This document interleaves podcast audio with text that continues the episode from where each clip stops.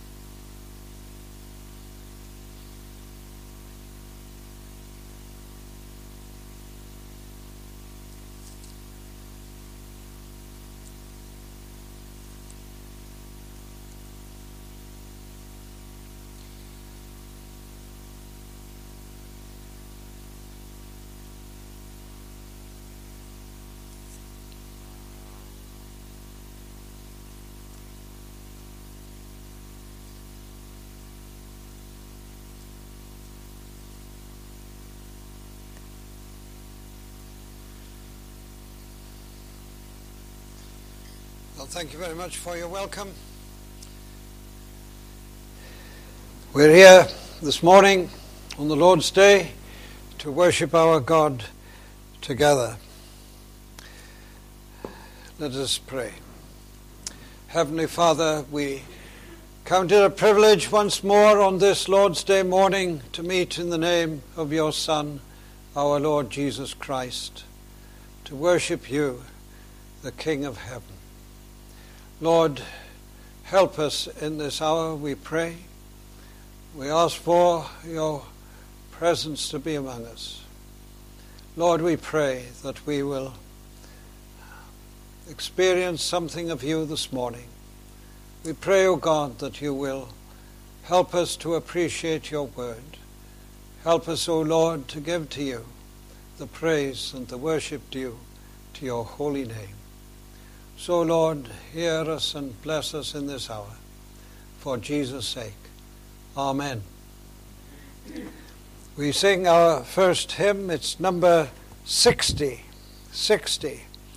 God of the covenant, triune Jehovah, marvels of mercy adoring, we see. Seeker of souls in the councils eternal, binding thy lost ones forever to thee. God of the covenant, Covenant means God making and going on oath to keep his promises, promises, good promises that he makes to us.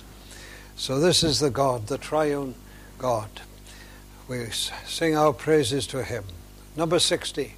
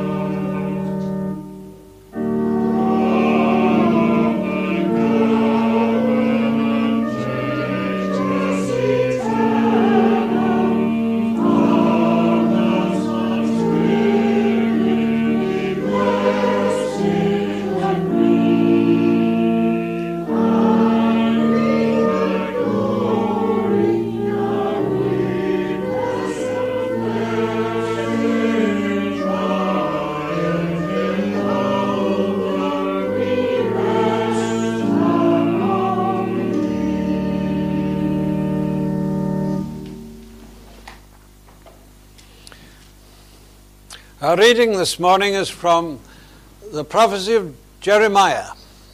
Jeremiah. One of the great Old Testament prophets. Comes after the Psalms and Proverbs, and uh, it comes after Isaiah. The next book after Isaiah is Jeremiah chapter 29.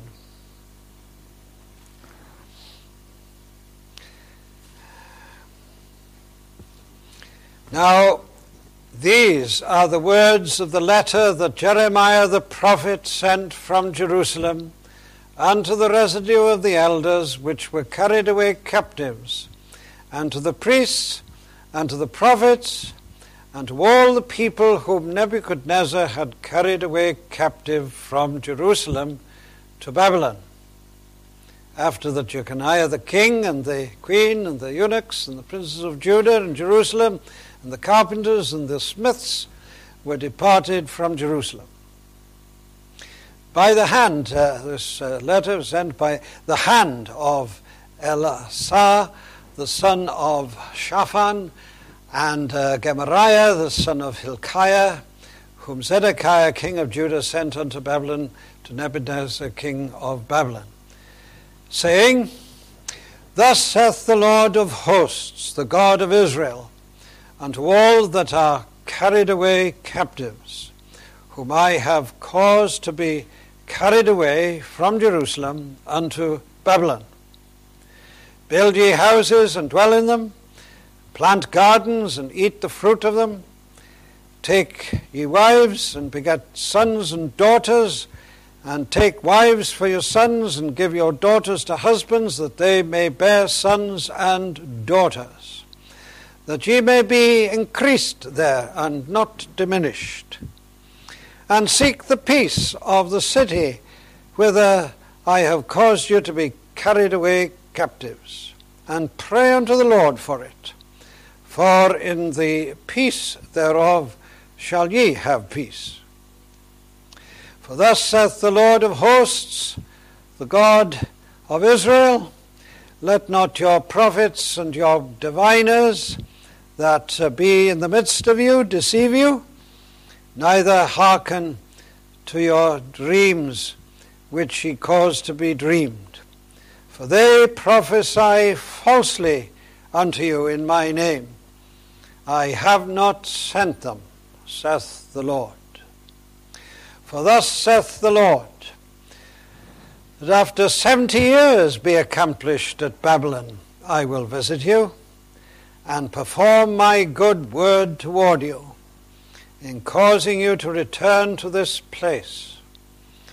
For I know the thoughts that I think toward you, saith the Lord, thoughts of peace and not of evil to give you an expected end. Then shall ye call upon me, and ye shall go and pray unto me, and I will hearken unto you. And ye shall seek me and find me when ye shall search for me with all your heart.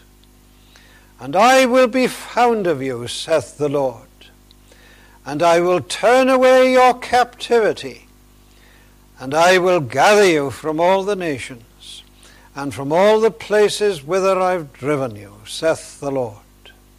And I'll bring you again into the place whence I caused you to be carried away captive. Well, we'll stop at that point. May God bless the reading of His holy word. Our next hymn, I've chosen four. Uh, I, I, know that uh, we were going for three, weren't we, at one time, but we've gone to four now.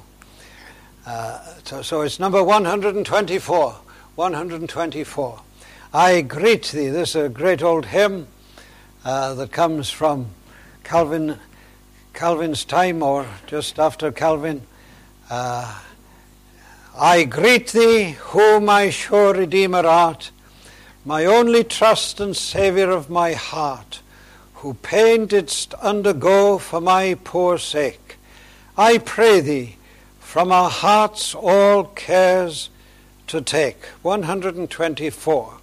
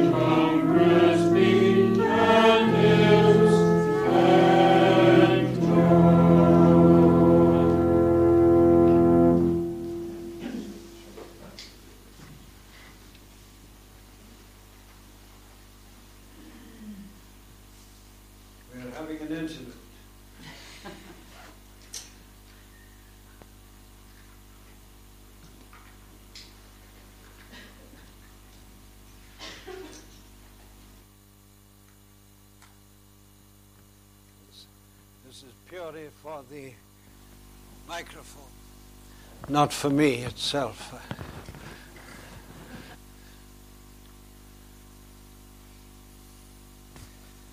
Right now, then, let's turn now to the Lord in prayer. Let us pray.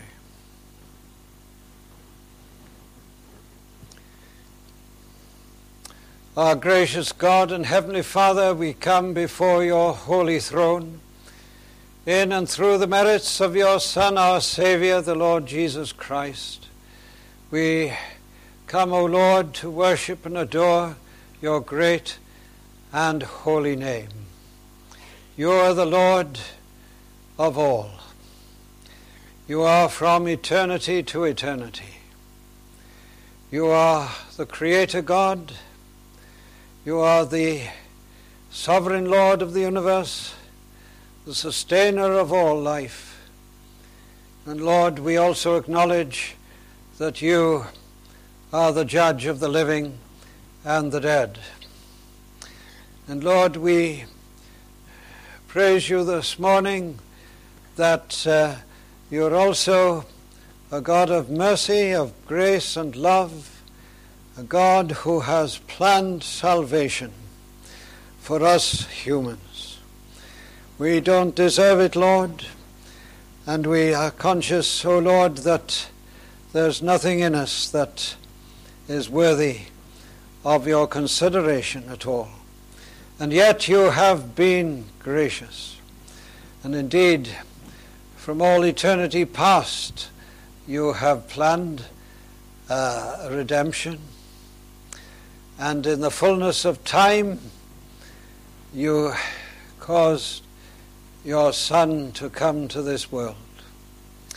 We thank you that the Son of God became the man Christ Jesus and lived among us here as the God man. We thank you for his perfect life and ministry. He went about doing good and he healed the sick and he taught by word as well as action concerning your purposes and concerning your salvation.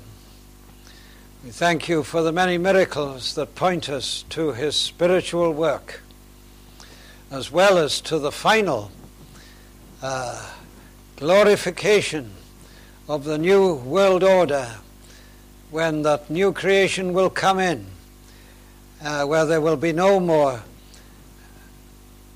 suffering and no more tears, no more trials and tribulations, and no more death. Lord, we thank you for all that Jesus Christ accomplished to bring about this end through his work on the cross. We thank you that his perfect life resulted in his atoning death. We thank you that the one who did no sin became sin for us rebel sinners. We thank you that he who was one with the Father and lived in perfect unity with him uh, experienced what it was to be separated, to know that eternal separation, that awful that awful eternal death which uh, we deserve, but which He undertook on our behalf. We thank you that He suffered there, the just one for us, unjust ones, that we might be brought to yourself. We are amazed at this gracious act this powerful act, this glorious act of God in Christ. We uh, are staggered that uh, Jesus Christ, the Son of God, went through all that agony on the cross for the likes of us, that we might not perish, but have everlasting life. We thank you for the glorious resurrection morning, your stamp of approval on all that happened at Calvary. Also, the resurrection, the vindication of our Savior, that He is indeed the Messiah. He is indeed the Savior of the world. He is indeed the Lord of glory. He is indeed the one who alone can save us from our sins. We thank you that this morning he is now seated at your right hand. We thank you, Lord, that there is one God and one mediator between God and men, the man Christ Jesus. We thank you that there, through him, we can come to the Father. We have a perfect Savior, intercessor, high priest. We have everything in him, all rolled in one. He also, the perfect sacrifice. So, Lord, we come through him and rejoice in God our Saviour this morning and pray, O God, that we will be taken with him and rejoice in all that he has done and pray that we might know him uh, really and truly as our own personal Saviour. Grant our Father you would take away our sins, the sins of this past week. Cleanse our hearts, O Lord, from all that grieves you and troubles you in our lives all that is unworthy in our ways. O God, our thoughts, our actions, and things that we haven't done that we should have done, O Lord, we pray, have mercy and forgive us. And cleanse us in the blood of Jesus Christ, your, your God's Son. Grant our Father that He will uh, cleanse us from all our sins and help us, O Lord, we pray, by your Spirit, to serve you and to honor you and to put you first in our lives every day and to live to your praise and glory. O Lord, we would also come to thank you for every mercy and grace that you give us day by day. Thank you, Lord, for Jesus and his saving love. Thank you, Lord, for all your care over our lives since last we met. Thank you, Lord, that we are here when many are suffering and are troubled and in need. We thank you, Lord, for the freedoms we have and that we can meet here today. Oh God, thank you. Thank you. Oh, make us very grateful. Lord, forgive us when we are so ungrateful and so unthankful and, and so. Uh, we're, we're so keen to criticize and to, and to get upset with things. Oh Lord, we thank you for all your mercies. We do pray, O God, for so many in our world who are suffering and who are troubled and who don't have an easy life at all.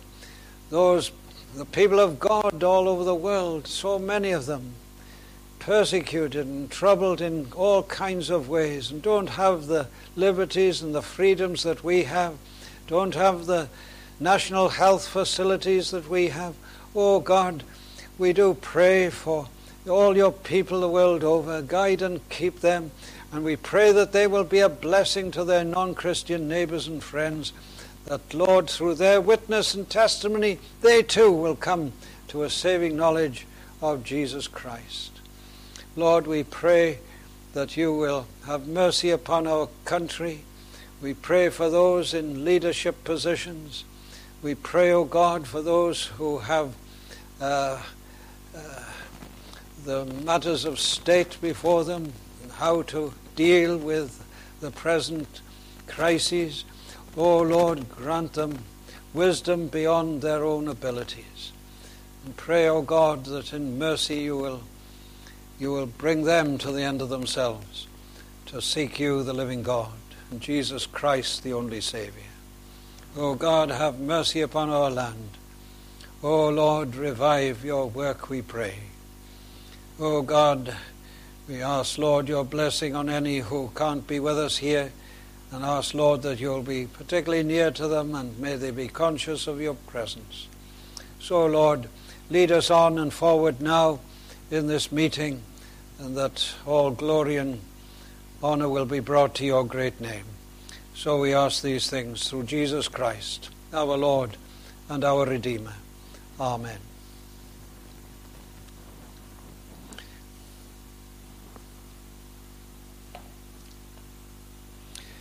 Our third hymn is number 729.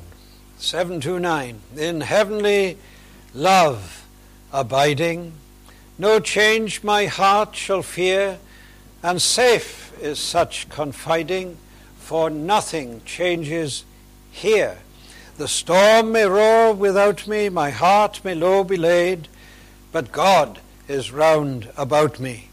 And can I be dismayed? Number 729.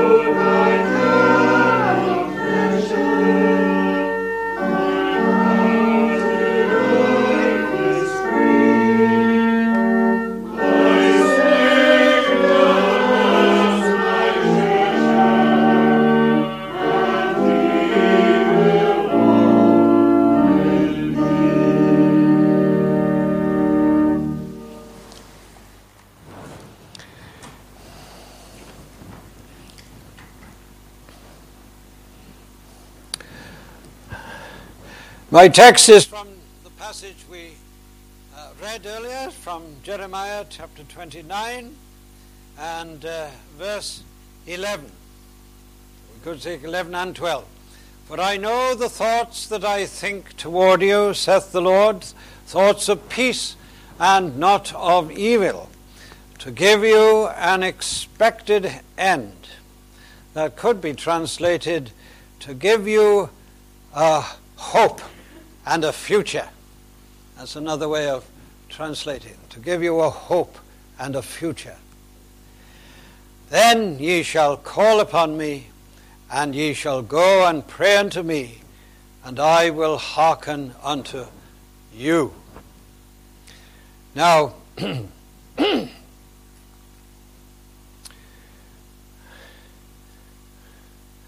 this uh, last 18 months has been like no other in our lifetime. Uh, certainly, the usual things that we've expected to do each year have uh, often been denied us. And uh, so many of our plans have been ruined. And uh, to cap it all, of course, last Christmas uh, was really messed up, wasn't it? And uh, no big family get togethers, no special outdoor treats, no hugs and kisses, and this, that, and the other. Well, there we are. Uh, it's all been rather different and weird. And of course, the astonishing thing is that it's affected the whole wide world every continent. I do have friends in, in various countries, and they tell me uh, of similar restrictions that have afflicted them. Uh, in fact, uh, far more stringent measures in, in many places than uh, we've had to endure here. Uh, but, but it's, it's been difficult, and hopes have been dashed. Uh, for a lot of people, the future has looked bleak and still looks bleak. And it's been quite a trial, especially for those who have lost loved ones. And for those living especially on their own. And there's no, di- uh, no denying that um, some find these pressures, of course, more demanding and challenging than others. We're all different in uh, our physical, mental, and emotional makeups. Well, this morning, I'm turning your mind to these very remarkable words written centuries ago, in fact, some 600 years before the birth of our Lord Jesus Christ. They are the words of Almighty God through his faithful prophet Jeremiah. When some hear the name Jeremiah, especially more older people, uh, they think of gloom and despondency and of hopelessness. Oh, he's a Jeremiah. Yeah. But that's quite unfair because, as you see from this verse, Jeremiah here gives us heartwarming words that are a real encouragement and point us, as we shall see, to the good news concerning our Lord and Savior, Jesus Christ. But before we go any further, let me remind you of the background and circumstances uh, for this uplifting statement that we've got here. These words are part of a letter, as we're told at the beginning of the chapter, a letter that Jeremiah sent to Jewish exiles in Babylon. Jeremiah was living in one of the worst of times, you could say. The Babylonians had become a world superpower under King uh, uh, Nebuchadnezzar, uh, who ruled over the Neo Babylonian Empire for 43 years. Good long time for, for an emperor, king in those days. Uh, and in 597 BC, he attacked Judah and uh, Jerusalem. And uh, he sent the Judean king into exile in Babylon together with many of the Jewish princes and officers and priests and artisans. Uh, it was sometime after that event that Jeremiah, who was living in Jerusalem, a lot of people still left in Jerusalem, uh, Jeremiah sent this letter that we have here in chapter 29 to the exiles in Babylon. And his main reason for doing so was because some false prophets were telling the exiles that the Babylonian rule would soon come to an end and they would be back in their own land in a couple of years. Well, you know, Jeremiah, had a a lot to do with false prophets. There were false prophets before all this happened uh, in Judah that uh, gave him a lot of trouble and heartache. And there were some false prophets who were in Babylon with these exiles already there. Uh, and so he, he has to put things straight. Uh, in his letter to the exiles, Jeremiah urged his people not to listen to these false prophets because God had not sent them. And therefore, the people were not to get their hopes up of a speedy return home. He told them that their exile would in fact last for 70 years. Not two years, 70 years. So he advised them to settle down and to make Babylon their home and to get married there, children to get married there, and all the rest of it. And even to pray for the peace and the welfare of Babylon. Yeah, you can understand why a lot of people thought that Jeremiah was on the side of the Babylonians. Because uh, he, he prays and he talks like this all, all uh, truth that God had given him, of course. And uh, uh he was really telling them just to settle down. This is, uh, this is for the long haul. And uh, so very, it's very good, really, because the, the Jews in Babylon, you see, are like Christians living all over the world in non Christian settings, isn't it? And what are we to do? Well, the Apostle Paul tells Timothy to pray for kings and all in authority over you. You see, it's the same kind of thing. That we might have peace, that we might have uh, be able to uh, carry on life. Uh, and so that's what uh, Jeremiah uh, is encouraging the people to do here.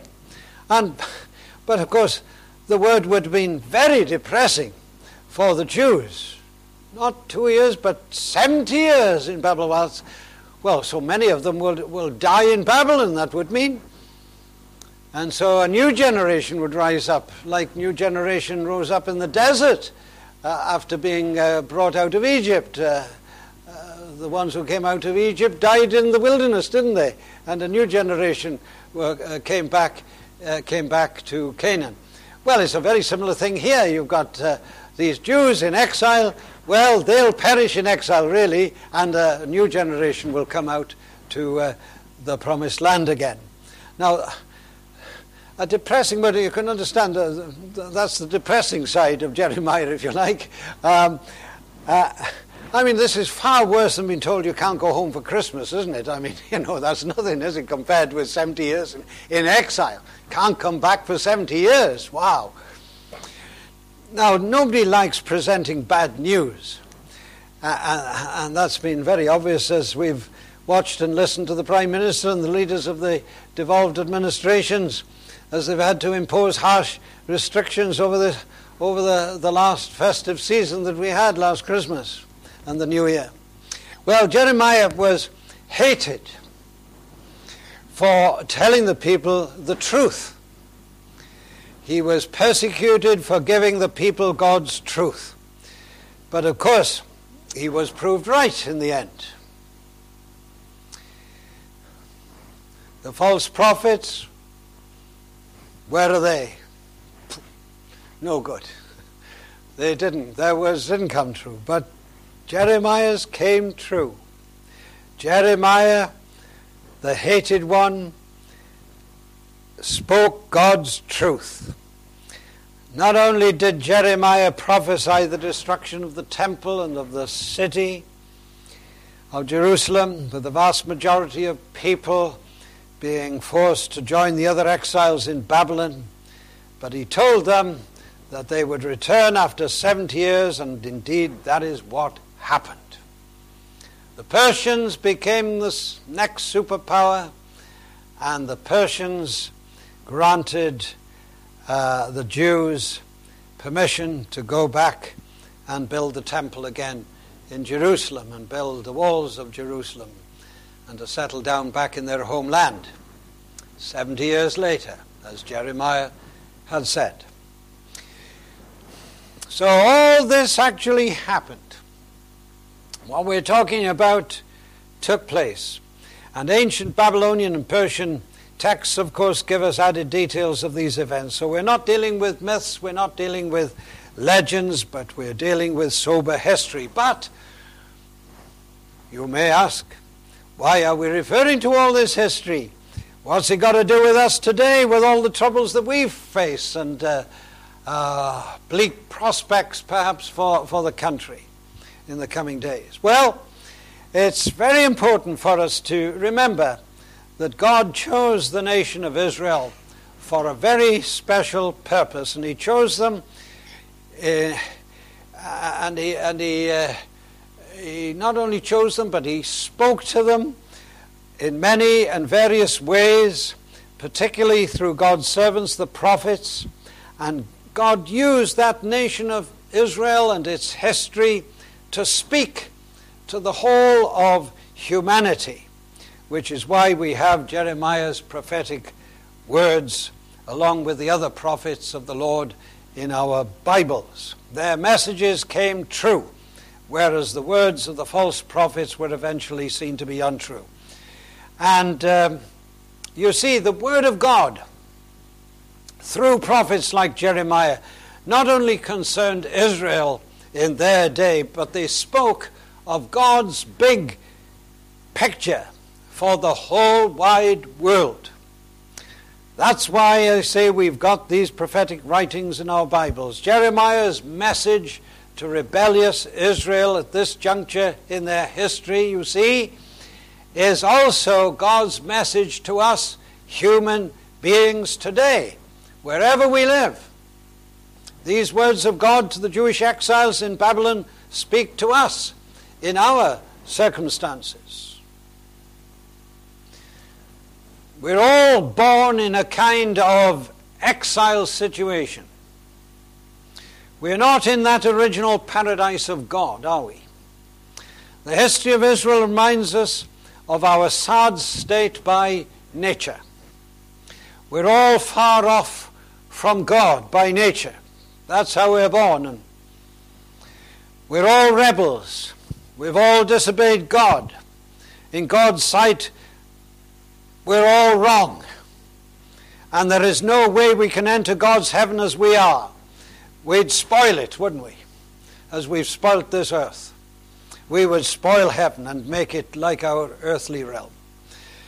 We are not in a good place spiritually. And so Jeremiah tells us, and the whole Bible supports him, that our innermost beings are very deceitful and that we are in a desperate state. Without intervention from outside of ourselves, the future is bleak. In this condition, there is nothing ultimately to look forward to but the final exile, eternal separation from the living and the true God. That's a bleak prospect no return, forever outside. If there is no repentance on our part, if there is no turning back to God here and now, then there is no good future. There is no hope. Only out of darkness, where there is weeping and gnashing of teeth. And that's awful. And that is why the Bible spends so much time on emphasizing this bleak future for all humanity without God, without a Savior. The people of Jeremiah's day, they didn't like hearing this sort of message. Well, of course not. Who does? They preferred to listen to the false prophets who proclaimed peace and safety. The people, they liked soothing messages that did not prick their consciences and didn't speak of God's judgment. And of course, we haven't changed today, have we? We haven't changed. We want a religion that suits us. That's, that's what we would like by nature, isn't it? Something nice to suit us. The gods that so many want are ones we humans can manipulate and worship in the way that we desire, ones that demand very little of us, gods that will not judge us, gods that will not punish us. But the true and the living God, you see, is uh, good, and He's pure, and He's righteous, and uh, He will judge all of us according to His perfect standard. People, they want justice, don't they? You hear it every day now on the news almost. Yes, we want justice. We want justice. We don't want things to be put under the carpet. We want it to be brought out in the open. Let's have justice. Well, okay. You will certainly get justice from God. You'll get perfect justice from Him because He sees all and he knows all. And so you will get absolutely perfect justice from the living and the true God. Nothing is hidden from his all searching sight, and he treats everyone impartially, and he's not bribed. But into this, into this depressing, hopeless situation comes good news.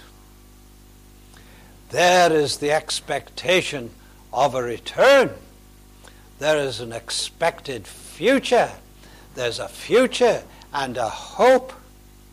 The comforting words that God pronounces through Jeremiah are ones that find their ultimate fulfillment in the coming of our Savior, the Lord Jesus Christ. So, as we look at this text, there are two main thoughts that uh, come out of these words in uh, verses 11 and 12. They speak to us of the history of God's saving purposes, and they also speak to us of our own individual situations. So, in the first place, we're reminded of God's saving plan for humanity. Jeremiah's letter reveals God's promise to visit his people in Babylon at the end of 70 years and to return them back to their land. There is a future and a hope. There is an expected end. And that is what happened, as we've said. It was all in, it was all part of, of God's long-term plan. Taking them into exile and then bringing them back after 70 years. Unlike the plans and arrangements that we make, which often have to be abandoned or rearranged, especially as we've seen under these lockdowns, nothing hinders God's plans from being realized. That's wonderful, isn't it? Nothing takes God by surprise. He is the one who chose Israel in the first place to carry out those plans. In Genesis chapter 3, we have the first great promise that God made to Adam and Eve.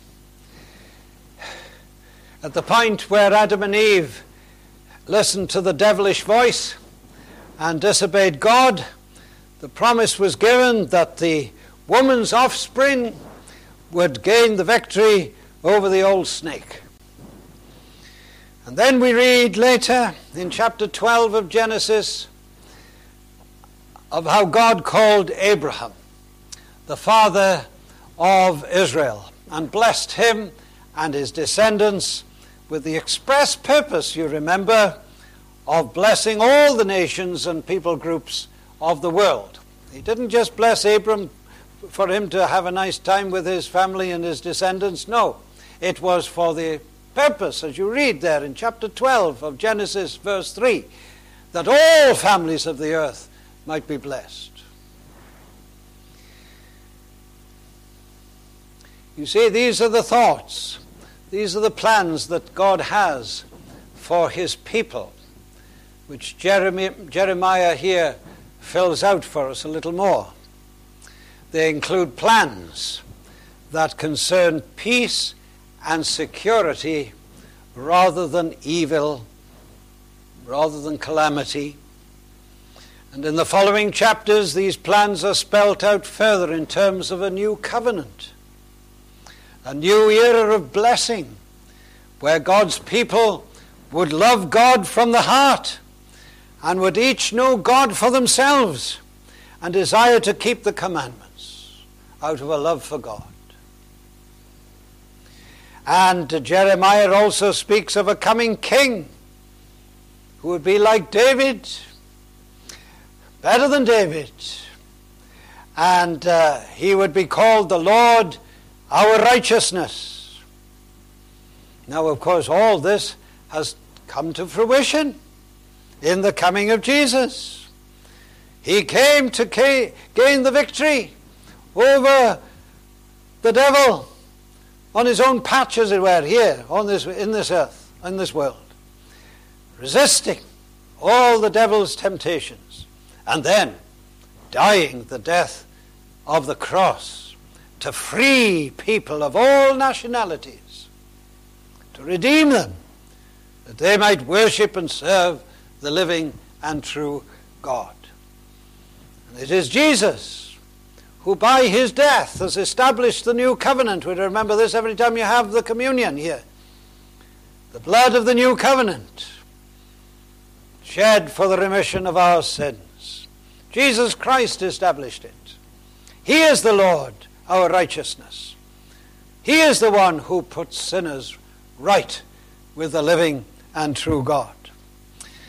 So, the return of the Jews to their country after the Babylonian exile was in preparation for the coming of the Son of God to live on this earth and to die the death of the cross. Jesus came as a baby to a Jewish home in uh, Palestine and there to live a life according to God's will as revealed in the Bible and then to suffer the worst of all exiles on the cross as he hung there between two criminals.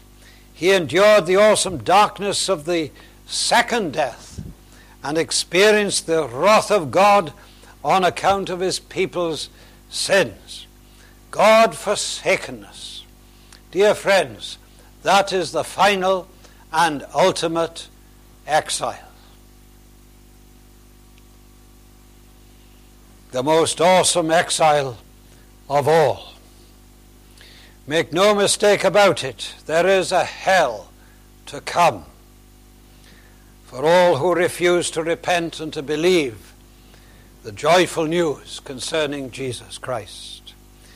So don't listen to the false prophets of our day and those who joke about hell. It's no laughing matter. Believe the truth of God's word. Believe what Jesus said about hell. Believe what he himself experienced of hell on the cross of Calvary. This is the great divine plan of salvation, dear friends. There is redemption, there is freedom from slavery to sin and Satan through the sacrificial atoning death of Jesus. There is redemption through the blood of Jesus, the Lamb of God, who takes away the sin of the world. This is God's good plan for humanity. And He has accomplished it through His Son, the Lord Jesus Christ, the babe of Bethlehem, who became the friend of sinners and who gave His life a ransom for people the world over. That's God's great plan. These are His gracious thoughts toward Israel and humanity in general. Believe them, dear friends. Wonderful thoughts. God's thoughts, these are. But, so he looked at, uh, at, at, the uh, sort of uh, saving purpose of God that we find from this, uh, these verses. But there's also a word to us personally. Jeremiah urged his people to call on the Lord, to pray to the Lord. And you see, these words are also for us. God calls us to do exactly the same. Seek the Lord with all your heart. God will allow himself to be found by you. And so it's put. God will allow himself to be found by you if you really seek him earnestly. Just as he promised to bring the Jews out of exile if they would only humble themselves and call out to him. So he promises to bring any one of us out of the cold, out of our lostness, out of our present exile. This exile need not last. Grace in every high and stormy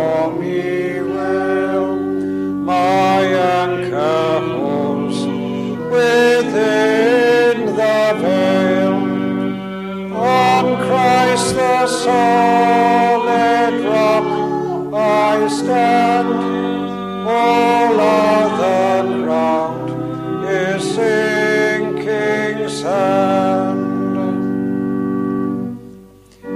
His earth, is. kind.